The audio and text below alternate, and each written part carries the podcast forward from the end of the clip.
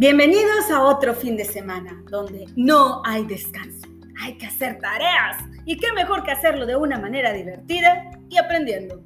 Para aquellos que no me conocen, soy Sandra Mesa, una estudiante de maestría en educación. Nunca es tarde para aprender. Bienvenidos. Hola, ¿qué tal amigos? ¿Cómo están? Sí, nuevamente aquí estamos en este fin de semana ¡Ay, sabadito y no podemos ir a descansar porque tenemos que hacer tareas! Y en esta ocasión de la maestría en educación nos encontramos en la materia número 3 que es planeación y evaluación curricular. El tema que hoy vamos a tratar es modelo curricular por competencias. Enseñar no es transferir conocimiento, es crear la posibilidad de crearlo. Paulo Freire. ¿Qué te parece esa frase de inicio? Enseñar no es transferir conocimiento. Mm, tenemos que crear esa posibilidad para que se haga realidad.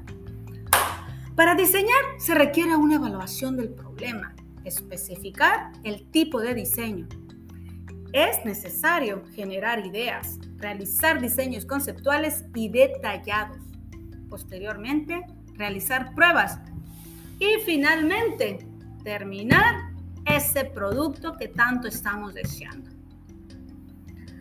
Hablar del diseño curricular por competencias es proponer, articular las características, las necesidades y las perspectivas de la práctica profesional con las del proceso formativo.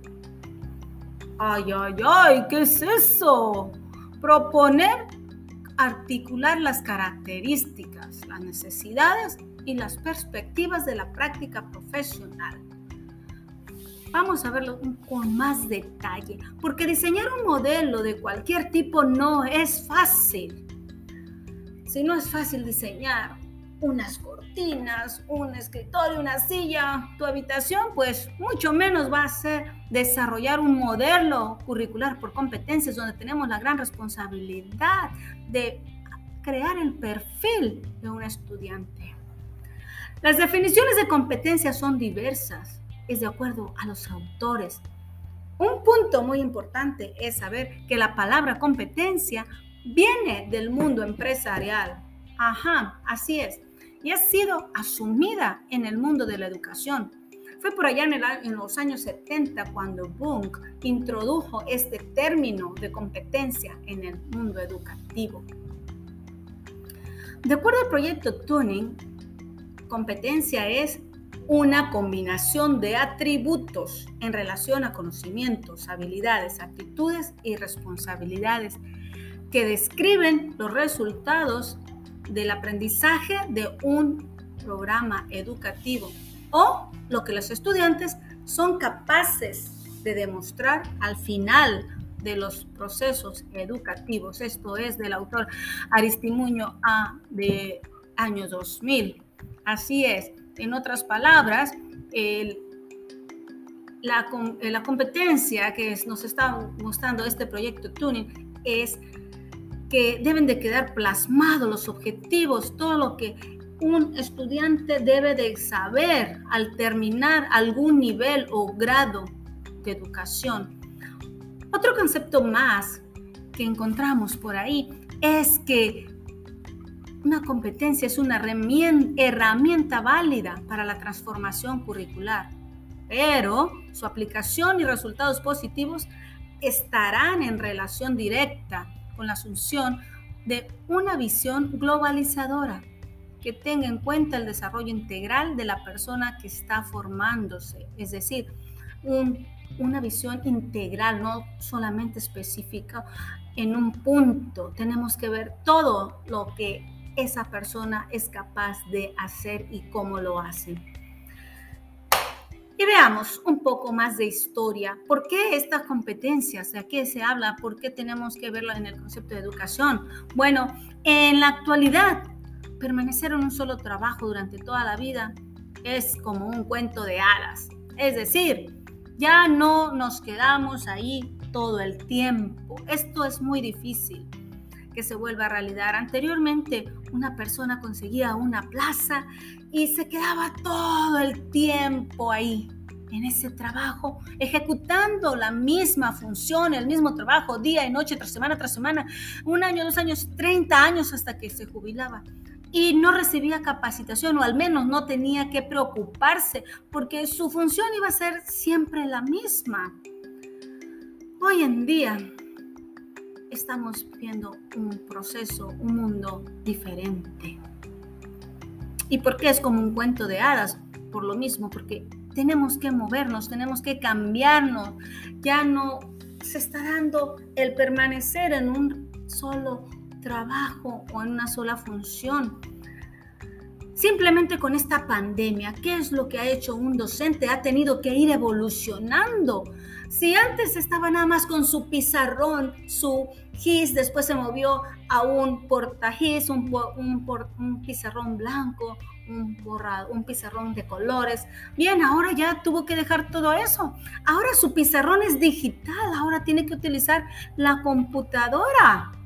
Ahora tiene un pizarrón, una pizarra, como se le llama cuando utilizamos la herramienta del Classroom, Google, y ahí tiene que escribir. Ese maestro ahora tuvo que capacitarse, tuvo que buscar una nueva forma de cómo realizar su función, su ser estar al día. Bueno, pues también así lo vemos en las partes laborales. Las nuevas formas de contratación son un ejemplo. Vamos a mencionar el outsourcing, que es, pues es una contratación de personal a través de un tercero, donde el patrón ya no tiene el, la obligación de prestar una, eh, prestar esas, ese más, ese plus, ese extra, por decir ahora ya no vas a tener Infonavit, ya no vas a tener un derecho a un bono o algo. ¿Por qué? Porque ahora eres, somos subcontratados. Otra empresa nos contrata para darnos un trabajo temporal y de ahí tener que buscar, tener que buscar ese movimiento, movilidad de un lugar a otro. Veamos la parte educativa, cómo se ve afectada por todo esto, parte laboral bueno, se ve afectada o se ve muy relacionada, ya que cuando un trabajador está moviéndose de un lugar a otro necesita capacitarse, por lo tanto necesita volver a estudiar, volver a buscar una especialización. Y es por eso que debe de ser el ser humano un sábelo todo, una persona que esté siempre preparada para poder aspirar a algo mejor, un mejor nivel. Todo este movimiento laboral está muy articulado con lo educativo. El proceso de formación profesional tiene una estrecha relación con la competencia profesional y a su vez esta está relacionada con la competencia laboral.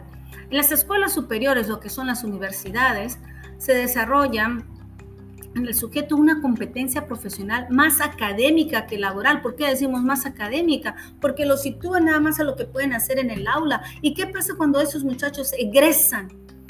No, se encuentran en blanco, no saben. Por lo tanto, es importante que un docente justifique el qué y por qué se está trabajando en competencias, es decir, que lleve ahí a su aula lo que está afuera, lo que va a ser necesario para que ese alumno pueda sobrevivir, para que pueda desenvolverse adecuadamente.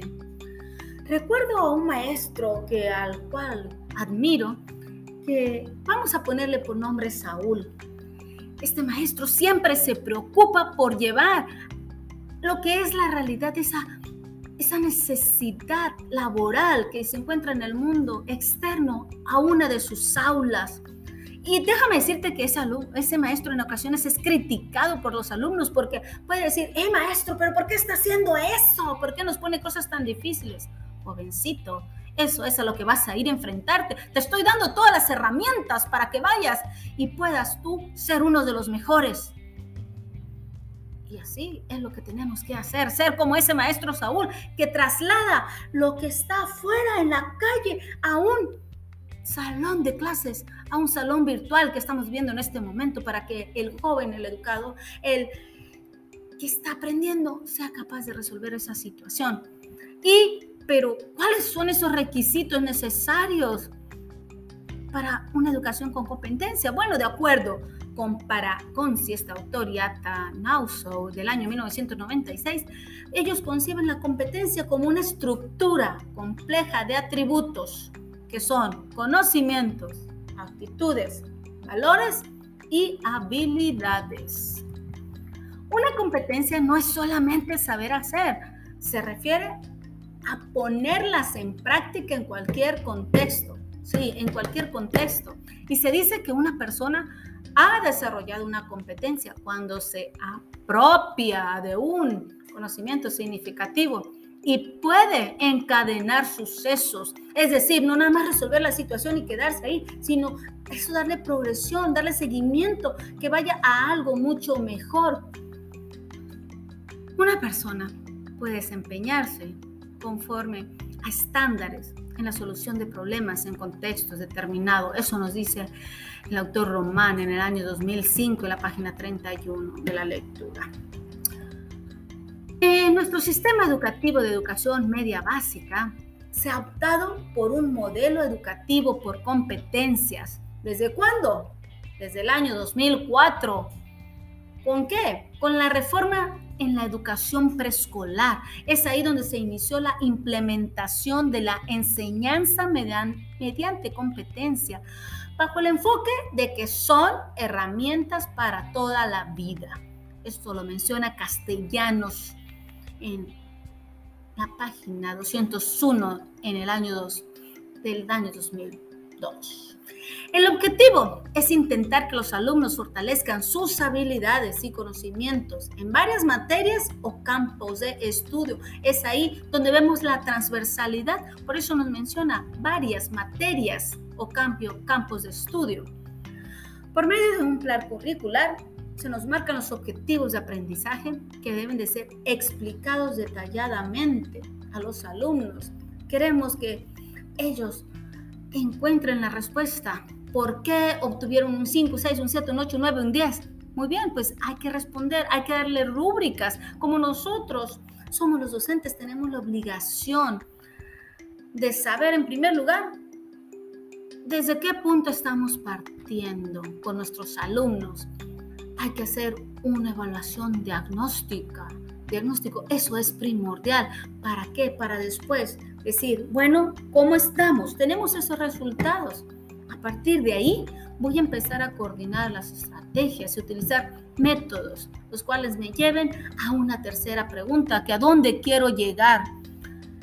¿Sí? ¿Cuáles son esos objetivos de aprendizaje, esas necesidades que deben de ser cubiertas y deben de lograrse en cada uno de los alumnos? Resulta de gran importancia la educación por competencias, ya que los estudiantes deben de tener un desarrollo integral, ser capaces de tomar decisiones basadas en los conocimientos y habilidades. Pero ¿qué creen? No todos los alumnos desarrollan las competencias deseadas. Las competencias plasmadas en el currículo no todos las pueden lograr. Conocer las competencias con que cuenta cada alumno permite identificar lo que sabe hacer y cómo realiza las tareas. Para facilitar más lo que son las competencias, se han clasificado de diversas maneras. Existen varias clases de competencias. Saramona, por ejemplo, divide las competencias en básicas, claves y profesionales. Las competencias básicas son las que están vinculadas al currículum, están al alcance de todos los sujetos implicados y constan de tres elementos. Un saber hacer, el que debe adecuarse a una diversidad de contextos y, tienen, y tienen un carácter integrador. Las competencias básicas aseguran el conocimiento mínimo para los estudiantes y eso saben de quién es responsabilidad correcto, del Estado. Así es. Ellos deben de proporcionar esas competencias básicas, que asegurarse que los alumnos adquieran esas responsabilidades. ¿Y el máximo? ¿Cuál es el máximo de las competencias máximas para cada uno? Bueno, Eso va a depender de qué tanto interés y compromiso personal y de las aptitudes, por supuesto, que tenga cada alumno. También es una parte de la escuela, del colegio, qué tanto quiere avanzar, qué tanto quiere implementar en sus modelos, en sus planes, en sus planes. Es importante aclarar que no es exigible una excelencia en cada una de las competencias, lo cual quiero decir que debería ser lo ideal, conseguir siempre la excelencia. Pero sí debemos asegurarnos que se consigan las mínimas competencias. Las competencias básicas.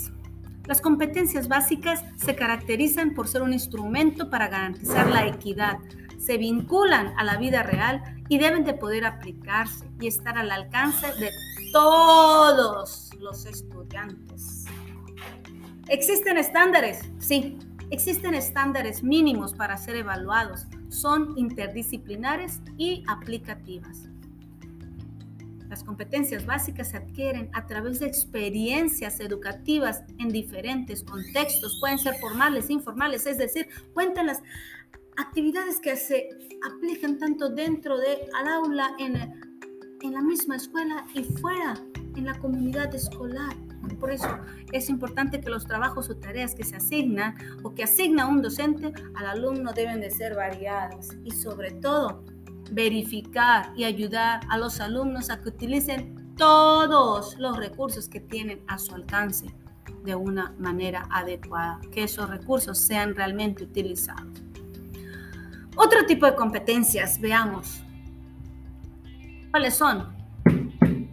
Las competencias clave, que son aquellas competencias vinculadas a currículums de otros países u organizaciones transnacionales un proyecto que se define de SECO, Proyecto de Definición y Selección de Competencias, es el nombre del proyecto de la Organización para la Cooperación y Desarrollos Económicos.